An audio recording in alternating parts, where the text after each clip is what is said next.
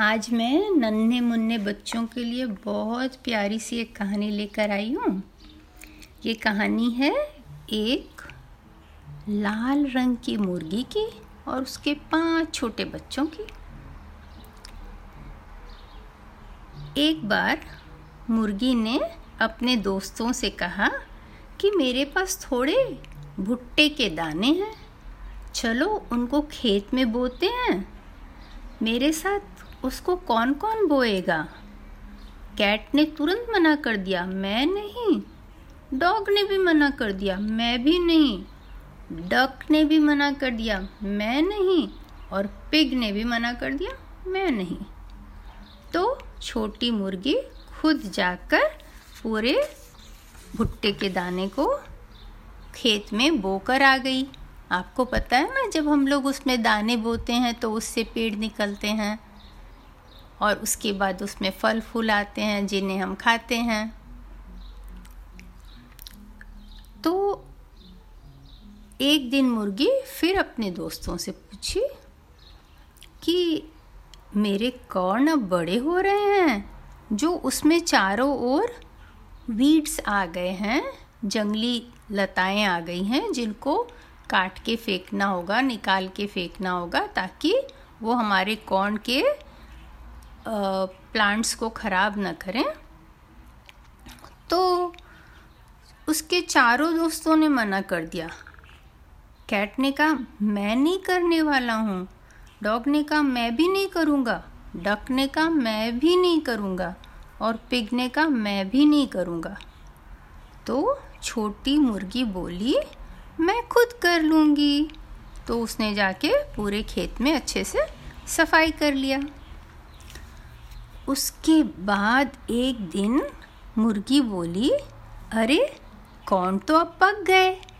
ये कौन को खेत से काट के और मिल में कौन लेके जाएगा कि वो सब पीस के हमें आटा मिल जाए? तो तुरंत कैट ने मना कर दिया, मैं नहीं। डॉग ने भी मना कर दिया, मैं भी नहीं। डक ने भी मना कर दिया, मैं नहीं। और पिग ने भी मना कर दिया, मैं भी नहीं। तो छोटी लाल मुर्गी बोली, ठीक है तो मैं अपने आप उसको लेके मिल में जाऊँगी। उसने सारे भुट्टे निकाले और सबको लेके मिल में ले गई। तब फिर लेकर जब आई उसने, वो आटा पिसा के कौन का? तो बोली, देखो, ये कितना अच्छा आटा है, इसका केक कौन बनाएगा? कैट ने फिर मना कर दिया, मैं नहीं बनाऊँगी। डॉग ने भी मना कर दिया, मैं नहीं बनाऊँगा। डक भी मना कर दी, मैं नहीं बनाऊँगी। और पिग ने भी मना कर दिया, मैं नहीं बनाऊँगा। तो लिटिल तो वो छोटी सी लाल मुर्गी ने कहा कि ठीक है, मैं बनाऊँगी केक का मिक्स और फिर उसने पूछा अच्छा अब ये केक को बेक करना है ओवन के अंदर तो वो कौन करेगा? फिर से उन सबों ने मना कर दिया। कैट ने कहा, मैं नहीं करने वाली। डॉग ने कहा, मैं भी नहीं करूँगा। डक ने कहा, मुझे भी नहीं करना है। और पिग ने कहा, मैं भी नहीं करूँगा।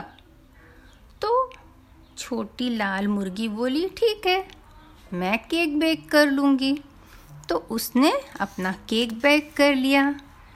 फिर उसने बोला, देखो, मेरा केक कितना अच्छा बना है। अब इसको कौन खाएगा? तो बिल्ली तुरंत बोली, मैं खाऊँगी। तो कुत्ता बोला, मैं खाऊँगा। डक बोली, मैं खाऊँगी। और पिग बोला, मैं खाऊँगा। तो छोटी लाल मुर्गी ने कहा, तुम नहीं खाओगे। मैं और मेरे पाँच छोटे बच्चे हम लोग खाएँगे। क्योंकि तुम लोगों ने कुछ काम ही नहीं किया। बिना काम किए कैसे खाओगे? आपको समझ में आई ना बात बेटे? जो मेहनत नहीं करते हैं तो फिर काम नहीं होता है। काम करना ज़रूरी है, तभी तो सबको खाना मिलेगा, है ना? तो आपको मज़ा आया होगा कहानी सुनकर। फिर दूसरी कहानी लेकर आऊँगी। Bye bye